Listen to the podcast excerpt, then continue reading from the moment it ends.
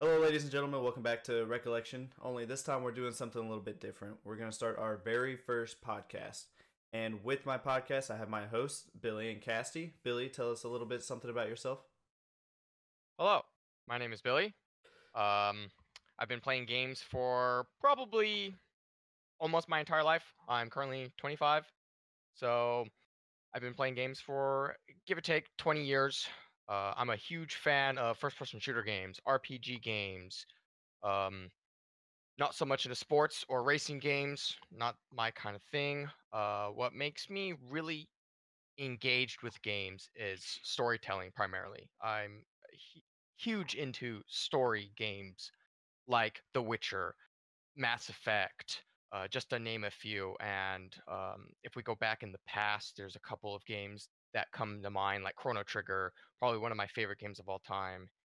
Um, I definitely think that those are what make me a gamer, I would say. And uh, that's just a little bit about me so far.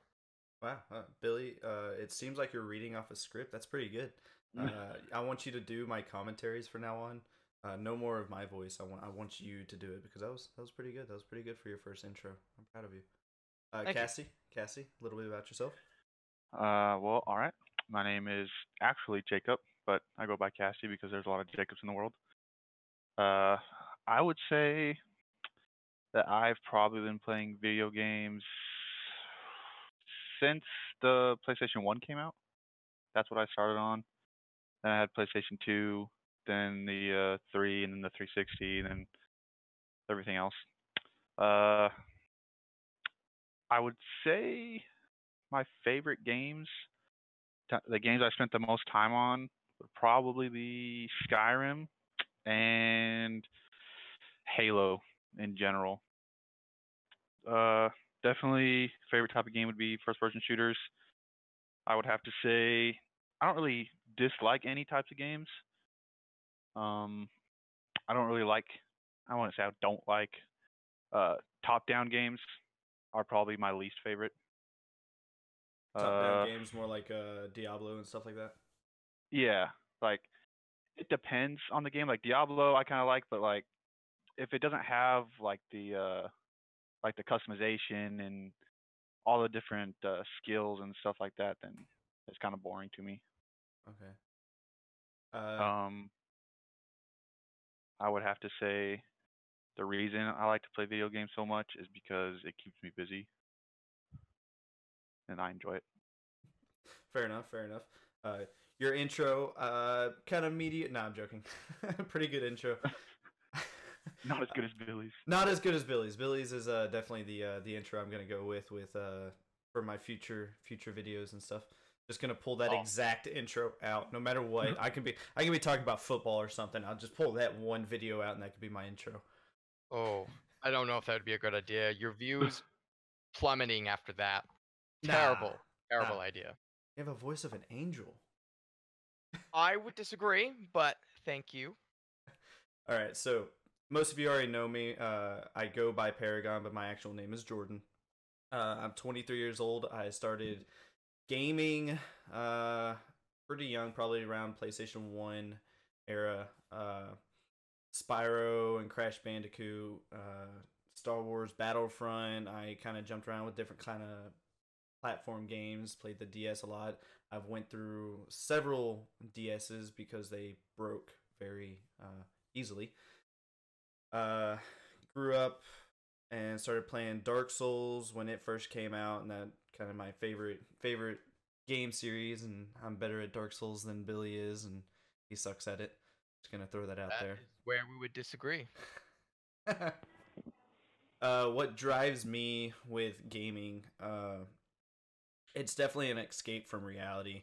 Uh, I work long hours in the day, and I have a lot of days off. Fair enough, but it's it definitely I can be anything I want to in video games. I can do anything I want, uh, and it's it's a way for me to connect with people I haven't seen. Uh, for example, my best friend lives in Texas. One of my best friends. I'm sorry, Billy. One of my best friends. I feel Uh, hurt. uh, he lives in Texas, and I haven't seen him since I was like 12 years old. And that's one way for us to uh, hang out is through video games. Is definitely to to do it that way. Uh, so that's a little bit about your hosts. Uh, once again, welcome to our very first podcast. Did I say podcast? I think I meant to say podcast. Messing up. I'm good messing start. up, man. Here we go. It's a great start. A good It's start right there. so one thing I wanted to actually throw in here as one of our start uh start topics. Oop, just kicked my desk.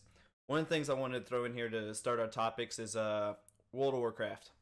Billy, you're you're very uh very big in World of Warcraft. Very knowledgeable indeed. Um I wanted to throw in here that uh World of Warcraft is in fact pay to win. That's where you're wrong. It's definitely not. I mean, you 100% pay to win, and I really wanted to bring this into light so people would understand how wrong you were, Billy. Right, right. Okay. So, Tell us why to it is not tell- pay to win. all right. Here we go. So, to start off with, World of Warcraft is not pay to win because in order to I I personally think that games are defined as pay to win as something that you can buy that you cannot obtain within the game that makes you have a clear advantage over somebody who has not spent any money in the game. So, take for instance, you go on the store and there's this epic sword does 200 DPS just as an example. And there's no other sword in the game that you can buy that is a 200 DPS sword. That person buys it, goes into PvP and fights against somebody. They're going to have a clear advantage over somebody who has not bought that. That's kind of the basic way I would define pay to win. But pay to win can be a much more broader thing. Um, World of Warcraft has the ability to buy gold. You can buy gold with money. Gold is a currency that you use to buy a lot of things in World of Warcraft. However, you can't buy the strongest gear in the game. You have to actually play the game and do these things called raids, which are 10, 25 man um, group activities in order to obtain the best gear in the game. Group activities. So it's like yoga? Uh, yoga could also be a solo activity. I'm just gonna put that out there. I've done a little bit of yoga by myself, but it's definitely more of a group activity. I'll probably give you that. no. So you go in and you go into these stores and you can buy the gold, which in turn you can buy high level gear, which can get you into these raids because raids you need a uh, specific amount of item level. So you can buy the item level gear you need to get into these raids, and then you go into the raids, and then you get the gear that you needed. When somebody else that didn't want to spend the money has to grind and work their way up to that specific item level, which I would in turn say that is a pay to win aspect. I could agree in a little sense, but when it comes to raiding, that's a PvE activity. So yeah, you'll you'll have a clear advantage over somebody who has not done that.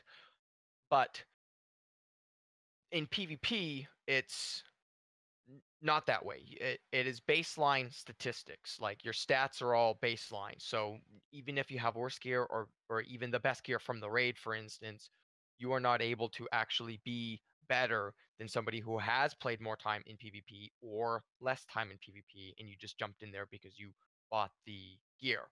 However, in a PvE setting, you could say that yeah, he did pay to be higher level than that person who has not done so.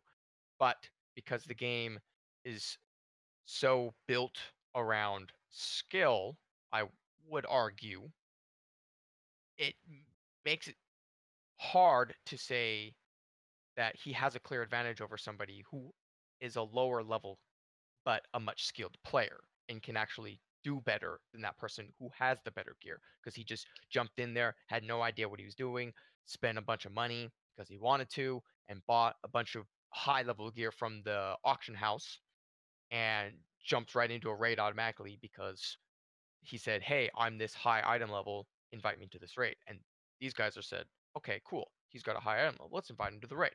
He gets invited, goes off, going to the raid, and then he sucks. Would he technically be winning compared to somebody who is not on that same level as him, but is performing at a higher level than him? I can definitely see your your side of the argument, especially with uh, how you got to know your role to play, especially uh, tanks and healers. DPSs can kind of just go in and DPS, while as a, a, tank role, you definitely have your what you need to do within that uh, raid and or dungeon. And same thing for healers. Uh, it's a lot going on, especially trying to heal the dumb tank who doesn't know how to tank and is not stunning the target or uh, moving out of its AOE aspects and just kind of just sitting there not doing anything. So I can definitely see uh, gear level definitely doesn't come into play when it comes to the winning aspect of a pay to win. Uh, Casty, I haven't really seen you play any uh, World of Warcraft, but do you know much about World of Warcraft? Uh, I know absolutely nothing about that game. I guess I, guess... know that there is the Alliance and the Horde. That's I mean, I yeah, yeah, yeah. That's... I mean, you're you're not wrong. That's honestly that might be some more uh more information that a lot of other players might not know. You know, there is two factions, the Horde and the Alliance. Actually, multiple factions, but you can only play those two as of right now. But Billy is the the expert on World of Warcraft. I haven't put as much hours on there, but he does suck at Death Knight. I'm just gonna throw that out there as well. Oh, that's what you think. That's that is exactly what I think. Uh, so I guess on the the next topic I want to bring up, uh, Cassie's not going to be as much uh, informative, uh, but we will get into some other topics here in a few minutes. Uh, oh, that's fine. he Cassie's doing homework right now, so he's kind of uh, back and forth between what's going on. Uh, I told him not Very to talk about the homework. Nobody yeah, as long as he doesn't talk about it, we're okay. Yeah, yeah. Nobody wants to talk about homework. Uh, so we just talked about WoW is uh, pay to win. Uh, I just kind of wanted to get Billy talking a little bit. Uh, now I want to roll into the WoW Classic. Uh, Billy's probably more knowledgeable on everything that's going on with that. I did bring up a, a news article on everything, but I uh, wanted to bring in WoW Classic. E3 is coming up. I want to talk about that a little bit as well. Uh, but let's get into WoW Classic real quick. Billy, what do you have to say about that?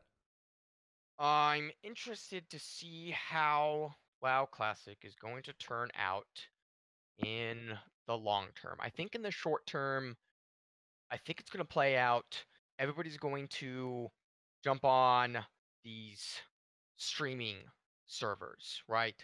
Mm-hmm. So classic WoW back in the day, streaming wasn't a wasn't a thing at all. Right. The internet itself wasn't as developed as it is in today's society. So I think because of everything that's changed, I think WoW Classic is going to have a much different feel to it compared to how it was actually released back in 2004, 2005.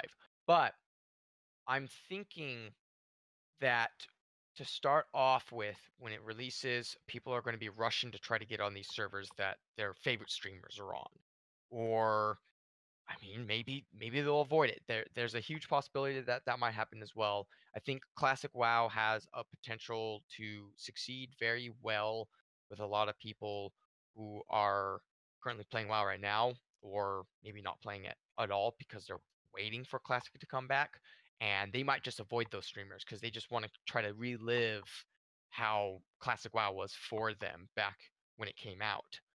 But I think streaming is going to have a much bigger impact on it um, than I think some people are giving it credit for. Because stream sniping is a huge thing in a lot of games, and WoW currently does not really experience something like that. But it got it was popular on Twitch when they showed off the the uh, closed beta for it. I, I think one of the uh, popular WoW YouTubers, Asmongold, he had maybe a hundred thousand people, which I'm not a I don't really watch him. I don't watch a lot of his content, so I don't know what his numbers currently are. But from what I gathered, that was a huge, huge number base for somebody like him. And I would guarantee you some of those people just jumped on just to either go gank him if he was playing on a PvP or just wanted to be, you know, on the internet. Be like, hey, look, it's me. I'm on the internet too. Mhm. Um, Definitely something I would do. Oh yeah. So, you know, I I- I'm so interested to see how that game is going to um turn out, at least in the short term. Because I think in the long term, give it like four or five months, I think that'll die off. I think it'll finally go back to like you just jump in and you play classic WoW and you don't really have to worry about long queues queue times or anything like that. But depending on how many servers they make, it very well could be you jump on your server and you just want to play your server, but because you accidentally chose a a streamer server where a lot of streamers play, you might be stuck in a queue because everybody's trying to get in just to go play with the streamer or go do something that the streamer is doing. I think that's going to have a huge impact. And I'm not, I don't know if Blizzard's planning for that or not. Um, I know that there was a a- little bit of um, a debate going around whether or not they should let streamers get in first or if it should just be hey everybody gets in at the same time i really don't know if that's going to make much of a difference it might for numbers um, but depending on how many people want to jump back into classic wow and start streaming i think that's going to have a huge impact on the game So I I streaming older games and stuff. They always uh, coming from me as a as a small time streamer. I realize that I get more views when it comes to older older games. Not really these uh, hit new games that come out because there's so many people that are wanting to watch it. Um, Right. But World of Warcraft, WoW Classic coming out. It's an older older style game, but it's still new because everyone is going to be hopping into it. It's not like you're trying to play an old game that nobody really thinks about anymore and they're like, "Oh, let me try to look this game up on uh, Twitch now and here it is. There's one guy playing it." No, there's going to be a lot of people that are going to be streaming it. Uh, even though it is an older game, but it's still new because of how they're uh, how they're doing it, and that kind of leads into uh, my next question here uh, for you, Billy, is uh, in the long term, it's an older game, but there's still that new main storyline World of Warcraft that's out right now. Right. How how are they gonna keep WoW Classic fresh? How are they gonna keep people coming back to it when there's already been a main storyline for World of Warcraft that they're gonna keep adding on to for players that still want to play the normal WoW as opposed to WoW Classic?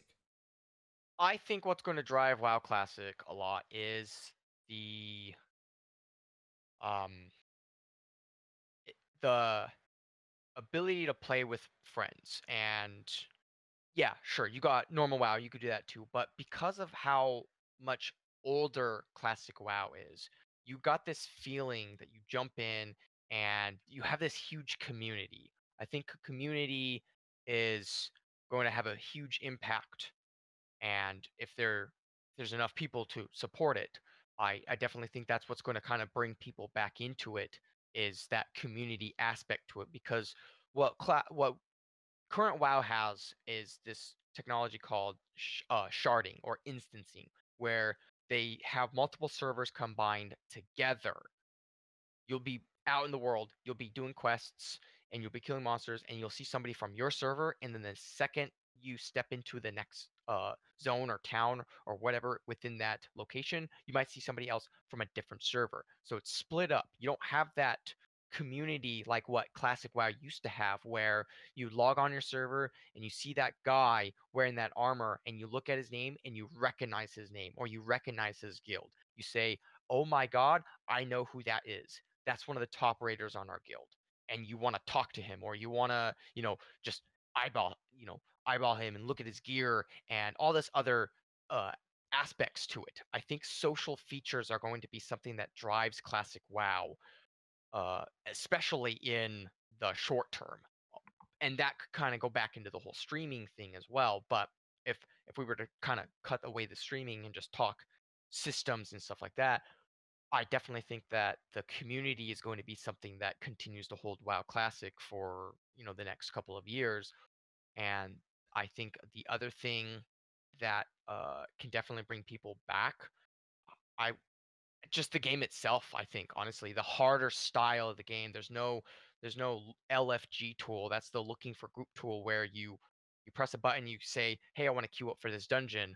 For any people who don't know how MMOs work currently, that's a huge thing uh, in a lot of these MMOs. Is you just press join queue, and then it queues you up with five other people or four other people. You go in, you do the dungeon, and then you're you're done. There's no talking, there's no communicating, there's no, hey, I remember this guy. I'm a I'm a become friends with him. So then maybe you know a couple uh, levels later, he's still playing or whatever. I send him an invite. Hey, do you want to go do this dungeon? And you just that aspect has lost in current WoW. So I think people looking for that is going to have a uh, a much enjoyable experience with this classic WoW experience, where you can just make a lot more friends, and the game is harder itself, and that also could bring a lot of people back. The slower paced gameplay that uh, classic WoW has. So there's the the community definitely can bring uh bring people into WoW. My my thing is is I to me that feels more like a short term. Uh especially with with uh Discord being a thing now and how the internet has developed over time. The community as it was back when WoW Classic was there, I don't think that community is there anymore as opposed to I don't think it can be there.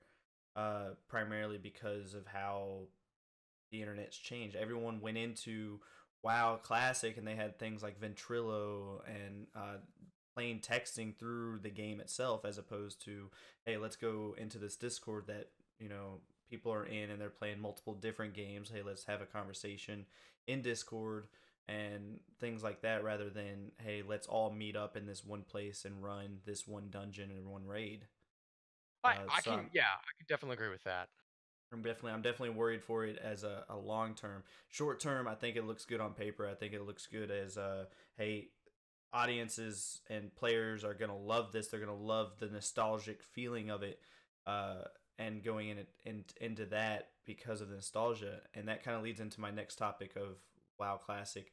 They uh, are implementing uh, bugs as not bugs. right, they're features of the game because they existed back in the game. They want to leave it as it was. They don't want to mess with it, which I think is a smart move. Mm-hmm. Um, and of course, you know they'll fix certain bugs. There was a, a famous bug back in WoW uh, WoW Classic where you would loot an item, like you you would your character would bend down and loot the dead body, but then be stuck in that animation. Yep, yep, that was an that actual one. bug that existed back then, that's going to be patched out. Something like that's an actual bug. But there's, I, I think it's funny because I've seen a few people say, "Hey, why why is there no exclamation mark on the map like there mm-hmm. is in current WoW?" Well, that's because it didn't exist back in that mm-hmm. day. So, yeah, there's going to be a lot of uh, people thinking that WoW Classic is a lot more like normal WoW as it is, but it's nothing like it. Mm-hmm. And that's that's going to have a huge impact on the game in terms of player r- retention, I think. Mm-hmm. So I have a I have a list here of some of the things that are quote unquote features, but they're bugs. Uh, quote unquote features of the game. Uh, I'm gonna go through them real quick. If you hear something that I say, Billy and Casty, if you know, I know you're not trying to keep up as much as you are for this topic, but if you hear something that you want to go into more detail, stop me right there before I read on to the next one uh, and hit on it. Uh, Tauren's hitboxes and their melee reach is slightly larger than other races. That's uh, correct. Being critically struck while using the sit to sit does not cause abilities like enrage, blood craze, and recognizing to act- reckoning to activate. Uh, using the automatic quest tracker option does not auto track newly accepted quests. It instead will track. It will start to track an existing quest once progress towards an objective is started.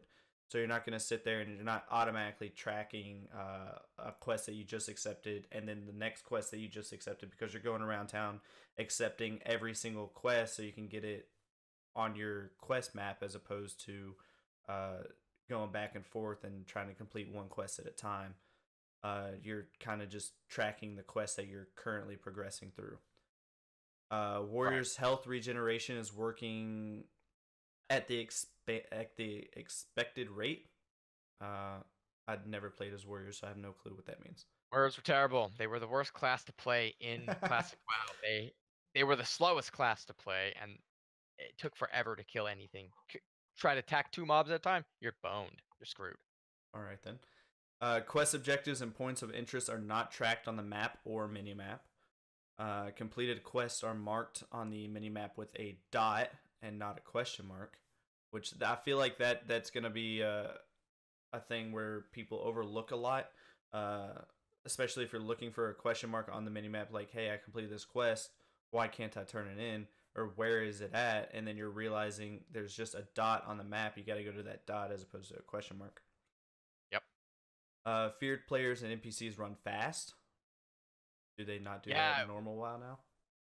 Yeah, yeah. They they changed how fear worked. Uh, I haven't been keeping keeping up on um fear, but it back in the day, it used to be a thing where you had an increased movement speed. Um, I think they used it as a way to get out of danger real quick, but Mm. it also created unintentional side effects where you would run into another mob and then pull those guys, and then you'd be screwed.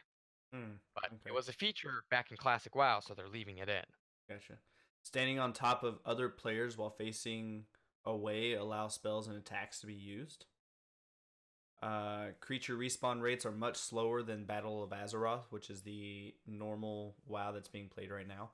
Uh, oh yes, so I I can touch on that one a little bit myself. Uh, creatures respawn rates are much slower, uh, especially for when playing as a hunter and you're trying to go around uh, uh, taming animals and other monsters and stuff that uh, uh, you're sitting there in one hunter maybe for like a legendary or an exotic animal that uh, pops up only once in a blue moon for specific reasons.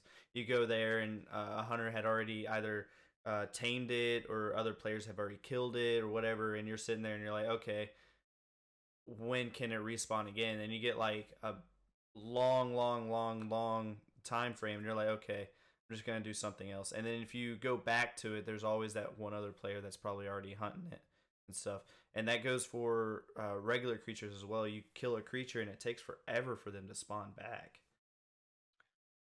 yeah, that is uh that is correct. That that used to be uh, a big thing back in Classic WoW. Is that monster spawns were a lot slower, kind of make the I don't know world feel alive, I suppose. But um, yeah, that's definitely something that I saw was a big issue with uh, a lot of people who played the cl- the closed beta. Was it why is everything taking so long to spawn compared to the current version of the game? Well, that's because that was how Classic was. Uh, on level up, the message "Your skill is protected" increased to 15 was added in 1.12.1, and we're intending to keep that. Uh, okay, I really don't know what that message means. I couldn't tell you. Don't remember. You are unable to polymorph enemy targets that are trapped in players with whom you are not grouped. So, uh, my original character on World of Warcraft was a mage, and I went in and uh, I was I was playing with Jacob, who lived in Texas, who still lives in Texas. We both lived in Texas at the time. Uh, I was playing a mage. I don't remember what. I think he was playing a. He was playing a paladin. Is what he was playing as. Uh, and I was playing as a mage, and one of the things was being able to polymorph uh, enemies and polymorph yourself and your friends. And I don't think that's a thing in uh, normal WoW anymore. Uh, No, I believe you're correct in that. yeah, Been a while since I've touched it, but I don't think you can do that. yeah, and that was one of the the gimmicky fun things that I liked in WoW was the fact that I could polymorph into a sheep or uh, Jacob into a sheep, and it was it was definitely a more of the the comical side of it. Like, hey, this I come back to WoW because I enjoy playing with my friend. I enjoy doing quests, enjoy doing stupid things while in game. It's kind of like that uh, South Park episode. Uh, Right. that's one of my favorite episodes of South Park is when they get when they play World of Warcraft. Uh, at all, and this is the last one for for that is at all levels of player, character, and enemies, aggro radius is set to an intended distance. So I'm thinking that's going into uh uh basically it doesn't matter what level you are, you're gonna aggro an enemy at a certain distance. So if you're uh cap is level sixty, right in classic.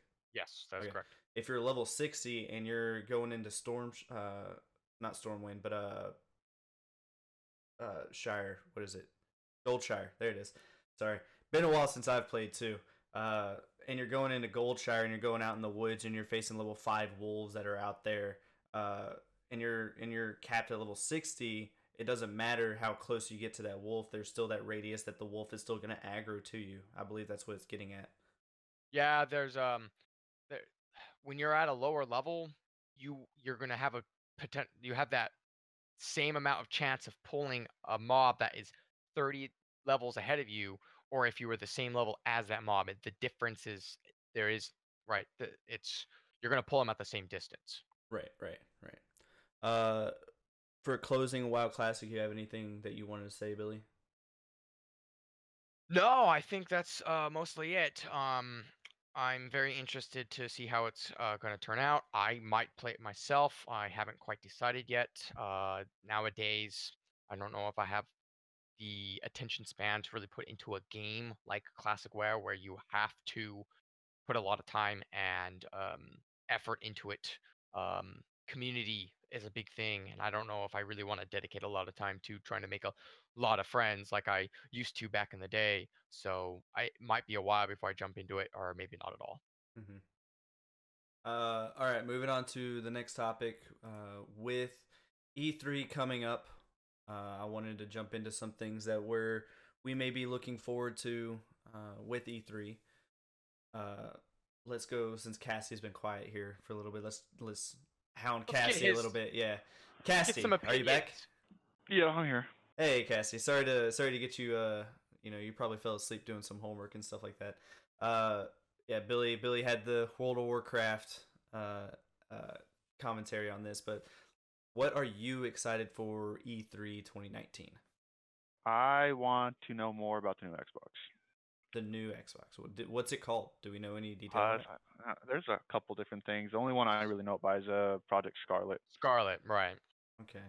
So I'm not I'm not an Xbox fan. I know Billy's not an Xbox fan. Uh, PC definitely is the way that we like to go, uh, or PS4 for the exclusives. Uh, I'm not definitely an Xbox fan, so I'm not tracking on Xbox at all. Uh, but what other things can you tell me more about Xbox? Uh, because it's really just been Sony releasing stuff about PS5. I really just want to see if the next Xbox is actually if it's going to compete with the PS5, like you know, actually be able to do what it can do, or if it's going to start off how the Xbox One was and it's going to be really bad compared to the PS5 and then get better over time, Mm-hmm. to where it uh, outperforms the PS5. But yeah, So Microsoft's uh, conference will be Sunday, June 9th at 4 p.m. Eastern time, which by the time this video goes live, uh, that Microsoft video, that Microsoft uh, conference will be up and you can go watch it. Uh, that way, people watching this video will know exactly what's going on. Maybe they'll talk more about the Xbox. I'm sure they will. I'm sure they won't won't bypass that. I'm sure they'll talk about it. Uh, what about game wise? What games are you looking forward to, Cassie? it's Halo Infinite. Definitely, definitely going with the uh with the Xbox exclusives and stuff like that. Okay, Microsoft exclusives. Uh, Billy, what about you? What are you looking forward to the most? Not necessarily games, but anything uh, E3 related. Well, I'm not gonna lie. Uh, I'm gonna have to be a little bit uh, kind of with Casty. I'm definitely interested to see what Xbox actually brings, or Microsoft as a whole actually brings to to this uh, conference. Because the thing is, is that this E3 is a special E3 where Sony's not going to be there. That Mhm. like it's it's actually a lot of people kind of stepped away from E3 this year, which could be good in a lot of ways. Um, that might give more time and presence for these other people. But yeah, I'm I think Xbox has been killing it lately. I'm not a big Xbox guy, um, but I'm big into Halo. Halo was uh, a thing that I used to love and play back in the day. So I'm interested to see what Halo Infinite is if they show it there. Uh, not so much about the Xbox console itself because I'm mostly uh, on the PC, but those I'm very interested to see what Microsoft will actually bring. And game wise, I'm definitely looking forward to seeing Cyberpunk 2077. That's rumored to be there. Um, another Xbox game, Ori in the Will of the Wisps. If anybody who's ever played a Metroidvania game, uh, Metroid or Ori in the Blind Forest is definitely up there, and its sequel, Ori and the Will of the Wisps. I'm super excited. They showed it off last year, and we haven't seen anything since then. Definitely looking forward to seeing any information on that if it actually comes out. Uh, Cassie, uh, I know there's rumors of them uh, talk about Battlefield. I don't know, Cassie, you're still here? Yeah, I'm still here. Okay. I know you turned off your mic for a second. I think I heard your wife in the background. Uh, Yeah. So, uh, rumors with uh, Battlefield 5. Do you know anything more about uh, what they're going to add into that? Or are they doing anything Uh, new with it? I heard that they're adding in the uh, Pacific Theater, What's that? which is gonna uh all the uh stuff with Japan basically, Okay. So more like maps. the other side of the war. Yeah, it, it, it'll basically be like the other half of the game. Okay. Okay. That's actually pretty big, actually. That sounds cool. Uh, it sounds like it's uh, more uh, uh, like, hey, here's here's what else has been going on with the war as opposed to this this one side, huh? Oh yeah, they'll uh supposedly they're putting the M1 Garand in there, which is uh obviously a fan favorite. Yeah, yeah. Uh, how do you feel about uh, the? Oh, lost my train of thought here. How do you feel about the Modern Warfare remake? Oh, I was gonna bring that up. I am so Oh, excited for it because go. I All right, now I now I'm now I'm getting Cassie love this. talking. okay, okay. Why? Why do you love it so much? What are you so eager about? because that is that's prime Call of Duty right there. hmm That is what everyone loves, and instead of just doing a remaster, they're just redoing it. So it's not just like, oh, here's the same game, but you know, looks better. You can play it. Uh, they're getting new voice actors, so it won't be like the exact same, but I am uh, I'm definitely looking forward to basically the same game, but like redone from the ground up. Okay, okay. That's I haven't I've seen the seen the trailer for it or the teaser trailer for it, and I'm I'm actually pretty excited for it because that's when so I started playing Call of Duty back in uh to be honest back in like Call of Duty three when it was just a single player game kind of deal, and then didn't even know like I I played Call of Duty three.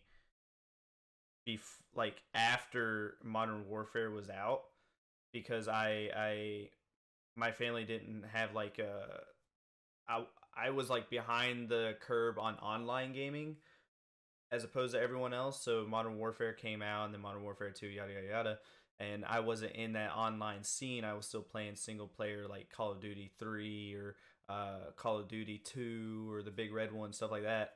And I was definitely behind the curve on uh, uh online gaming and when I discovered Modern Warfare, it was my brother who actually kind of introduced me into it. And I thought it was the coolest thing ever. And uh, I definitely, that's where it started my online gaming life. That, besides, you know, RuneScape, but that's RuneScape and that's a different topic. uh, with Modern Warfare, are they just doing the original, uh, the original game, or are they doing uh, the trilogy? Are they doing MW1, 2, and 3 with it? Uh, from what it looks like, it looks like they're basically just redoing it. So I'm assuming, you know, as long as sales are good, that they'll probably do one, two, and three. Hmm. And if they do, I cannot wait for three to come out already. Yeah, three was three was definitely one. the one that I played the most as well. Uh, what other? Uh, what about Borderlands three? Who's who's eager for that? uh, one? I'm mean, excited for it, but yeah. it's since I'm a big PC guy and I don't really want to get into this, but since it's going on the Epic Game Store, I'm not going to pick it up until it comes to Steam. Which is in April, April, next year. Yeah, Yeah. six months uh, timed exclusive, and hey, you know, I get it, right? They're they have a huge stake in Epic. They're running off the Epic game engine. It's uh, it made complete sense for them to go down that route. However, from a consumer point, I don't believe that the Epic Game Store is consumer friendly enough. It lock and it lacks a lot of features that Steam has. And granted, Steam's been around for a long period of time, so they've had time to build upon these features. But I think that Epic still has a long way to go, and with other people kind of taking a step into that market, like GOG, uh, I definitely think that Epic's going to have a hard time trying to keep up, especially if they keep trying to grab all these exclusives and continue to make a lot of their consumer base angry at them and prevent them from actually playing the games that they would like to be able to play where they want to play it. Mm-hmm. Most definitely, and I, I, uh, I will not be picking up on the Epic Store either. I'll be waiting for it to come out on Steam. Uh, I'm pretty excited for it. I've been playing Borderlands 2, trying to uh, beat it because I never beat it and I want to do it. So I'm excited for Borderlands 3.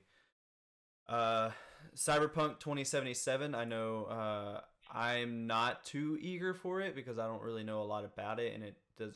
I mean, I feel like it's definitely going to be a very, very good game, and I think I'm going to be more excited for it whenever uh, it does come out. I know Billy, you're pretty excited for it. What about you, Casty?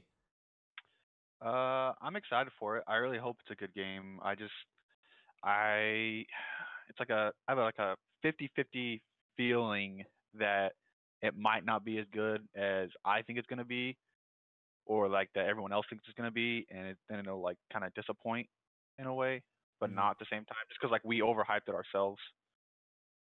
Oh yeah, most not gonna be able definitely, and deliver to our expectations. that's a lot of things. A lot of things that we we do is we overhype video games a lot, and it definitely it definitely doesn't come in handy whenever we're like, oh, it's gonna be super awesome. I'm gonna love it, and then we get it, and then it kind of meets our expectations, but then it's falling short on some kind of aspect, and then we just kind of leave it alone. Uh, and I think that's one thing that's gonna hurt it is the uh, hype factor. True. I agree. I think it could have a huge impact on it, but um, regardless, I definitely think that th- they they can't make a bad game. I I don't believe that Cyberpunk 2077 in as a game itself is going to be a bad game. They made Witcher 1, they made Witcher 2, they made Witcher 3, now they're making this game. If anything, the game is going to be disappointing to certain eyes that believe the game would be something else than it actually is. That overhyped factor coming into play. But I do believe that the game itself, regardless of what it actually turns out to be, will be a fundamentally good game. But we'll have to wait and see. Most definitely. And uh moving on to I think I don't as far as I know there's not a lot of uh news going on with this particular game. Uh, I'm sure one of you two probably knows a little bit more about it. Uh, but I think it's going to be a fan favorite uh and people are looking really forward to it is uh the Final Fantasy 7 remake. Uh, I don't know a lot of what's going on right now. I know it's been kind of pushed back some. I know that uh, they have shown uh, some gameplay and some uh, like here's the differences between the original game and then what's new. Uh, but I I don't know a lot about it. Either of you two know more about it? Uh, I don't know anything about it. The only Final Fantasy I played was the uh, the newest one, 15. Okay. So I uh, I know Billy played a lot of uh well no I know he played 13 I think right Billy Yeah, I, I so I'm I'm not a huge Final Fantasy guy. I I like them, but I haven't been a huge fan of them. The only ones I ever actually managed to beat was four, uh, Mhm. but it was the remake for the PSP, not the Okay. original four, and not the DS remake. The one that they made for PSP was a different version. They had like four or five different remake of four. I beat one of them. Um, I got maybe halfway through seven, the original, uh, and that's about it. Uh, and 13, I beat 13. Don't know why. I thought it was a terrible game. I still managed to beat it. Uh, still to this day, I question how I managed to beat what a terrible game that was. And that's not to say that Final Fantasy 13 was like zero out of 10 trash, but it just wasn't what Final Fantasy fans expected, and maybe Mhm. that's why I was able to beat it was because it was linear, and that was one of the big things. There's a it was a linear path from point A to point B, and you beat the game. That was about it. Right. But when it's related uh, to Final Fantasy VII, the remake, I know a few details about it. Um, I know that it's going to be split up into episodes of sorts. Not a whole lot of details on that exactly, but from what I've gathered, they want to split it up kind of like how the original was. It had three discs, and they want to have like a three episode kind of thing where the first part is you play from the start of the game until you escape Midgar, which is about the end of the first disc. But I believe they want to expand upon everything that's contained within each episode to kind of make it its own fully fleshed out game of sorts. But you do hit an endpoint where it's like maybe like a big to be continued put on the screen or something, and then you would buy the next game. And each one is going to cost uh, the same price, from what I understand, sixty dollars for each version because it's so fully fleshed out compared to the original where it was split up into three discs because the PlayStation just couldn't have as much data on the discs as we do now with Blu-rays and Right. stuff like that. right. So I know that they're going to do that, uh, and I know it had a rocky development cycle when they announced it. They had some other third-party developer helping them make it, and then Square Enix went in there and said, "No, we don't like this," canceled it and restarted it. They might have taken certain assets from it, so it wasn't a complete from scratch uh, restart. But I do believe that they scrapped most of it and started over. The gameplay looks more closer to that of Crisis Core, the PSP exclusive Final Fantasy VII prequel that came out back in the day. Mhm. Uh, and I'm totally, totally for that. That makes me super excited if it's going to play like Crisis Core compared to Final Fantasy 15, which, or yeah, I didn't play too much of 15 because I didn't like its gameplay as much. But if it's going to go down the route of a Crisis Core, I think that's going to be a much better method of getting that game out there and getting a lot more people playing it compared to back in back in the day. Yeah, most definitely. Uh, are y'all excited for it?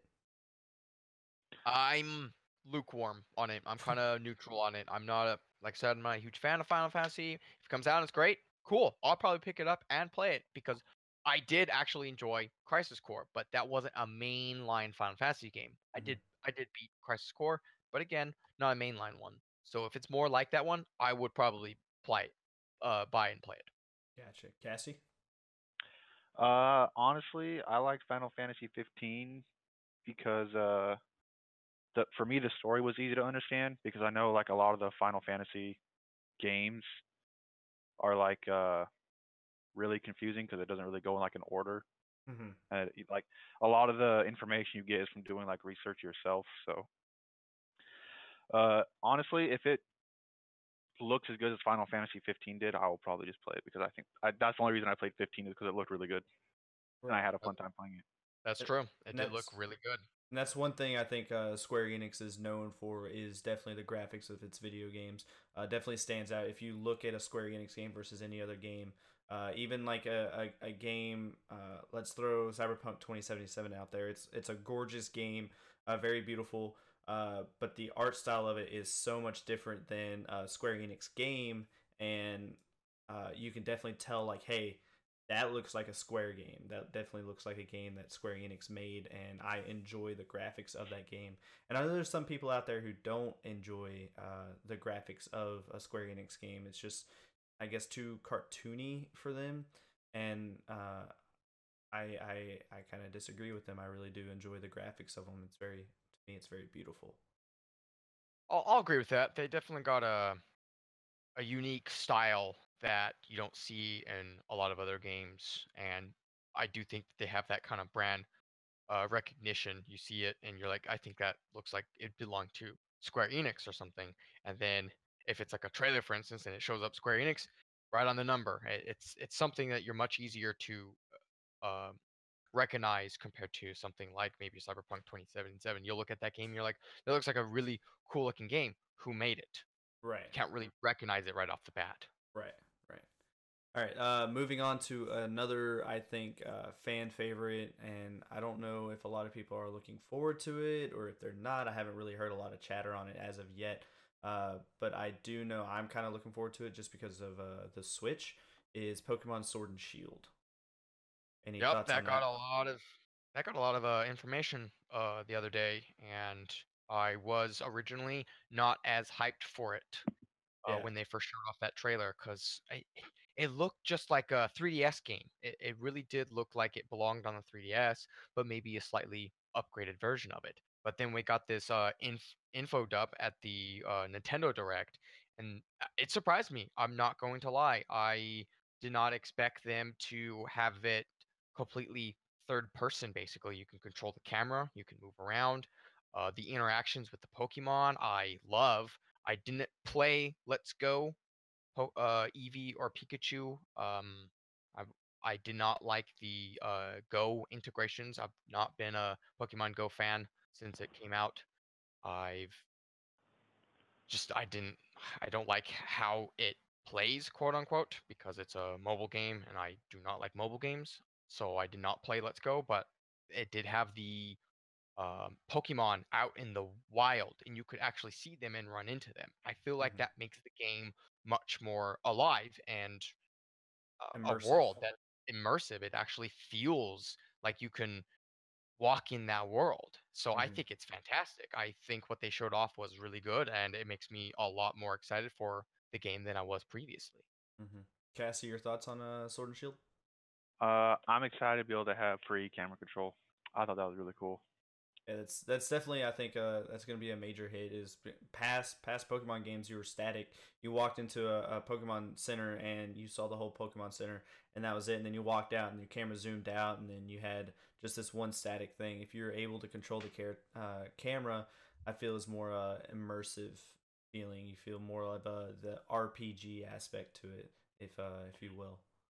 Yeah, I feel like uh, they're moving in a direction that uh, everyone used to joke about, be like playing Pokemon, but like Skyrim Pokemon, you know, like Mhm. that kind of uh, style of playing. Like I feel like they're slowly slowly getting closer to that, to where like you know Pokemon, like you know, like Diamond and Pearl remake will be able to do that. Mm-hmm. Mm-hmm. Uh, moving on to, I think one of the last topics that we're going to be able to get into for this episode, uh, is Star Wars Jedi uh, Fallen Order. Uh, I just looked up, uh, or they just released the trailer for it, uh, or uh, gameplay trailer for it, and to me, it the the action looked very uh, crisp. It looked very beautiful. It did remind me a lot of uh, uh oh, I lost my train of thought here. What's the Souls like. That's what it reminded me of. a Souls a Souls game? Like yes, it had it, it- had a stamina and um mana, or as you know, a Star Wars game, force powers. Uh, it had those bars on the bottom. It felt like it was kind of Souls like in that regard. You had the tab tar- or you had the lock on, so you could lock onto somebody and then switch it over to a different person. Now, granted, you know that doesn't necessarily make it a Souls game, but I that's kind of the vibe I got from it a little bit was a little Souls like.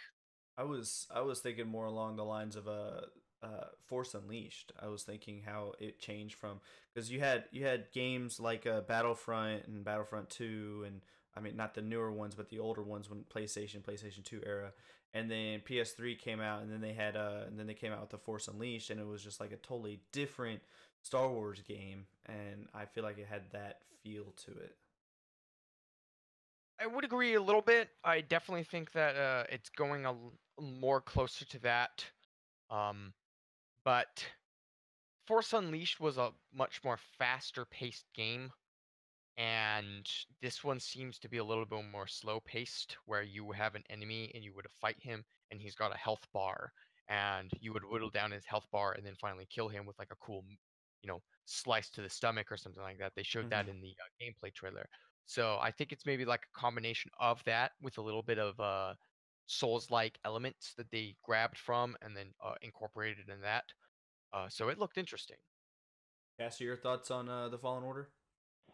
Uh, I think that it's gonna be good because it has to be good. if they release another bad Star Wars games, I don't think anyone's ever gonna buy it again. Almost definitely, Yeah. especially with EA uh, dealing with it. But the thing is, Respawn, uh, Respawn has their hand in it, and I know Respawn, especially with like Apex, they kind of shunned EA, like, hey, back off a little bit, let us help you with these developments, and that's what they did with Apex. Apex is definitely dying down a lot, but it definitely had a huge uh, uproar when it first came out because of how it was uh, mechanically played out, and I think respawn being having a hand in this game is definitely gonna help. Oh yeah, and with how well Titanfall 2 was done with the story and everything, I think the game will definitely be good. Now, uh, I think that's pretty much all the time we're gonna have. Uh, we're at 55 minutes for this hour-long episode. Uh, so in closing, uh, for this episode, I would like to point out that uh, the E3 uh, 2019 location, the expo takes place on Tuesday, June 11th through Thursday, June 13th at the Los Angeles Convention Center. For our next podcast that we're going to be doing, uh, some of those, uh, some of the uh, uh, panels and everything will have been done, so we'll be able to go into more detail and talk a little bit more about uh, what has happened for our next uh, podcast. And I think that's what I'm looking forward to the most is being able to talk more into detail about some of the bigger uh, uh, Announcement. announcements as opposed to like speculations on some things. Uh, so that's what I'm looking forward to. Uh, again, with some closing, Billy, you have anything to say? Uh, no, I I think um I had all I had to say for the most part. Uh, I'm very happy that we had the opportunity to be able to put this together, and uh, I I'm very thankful for you bringing me on as a co-host for this podcast.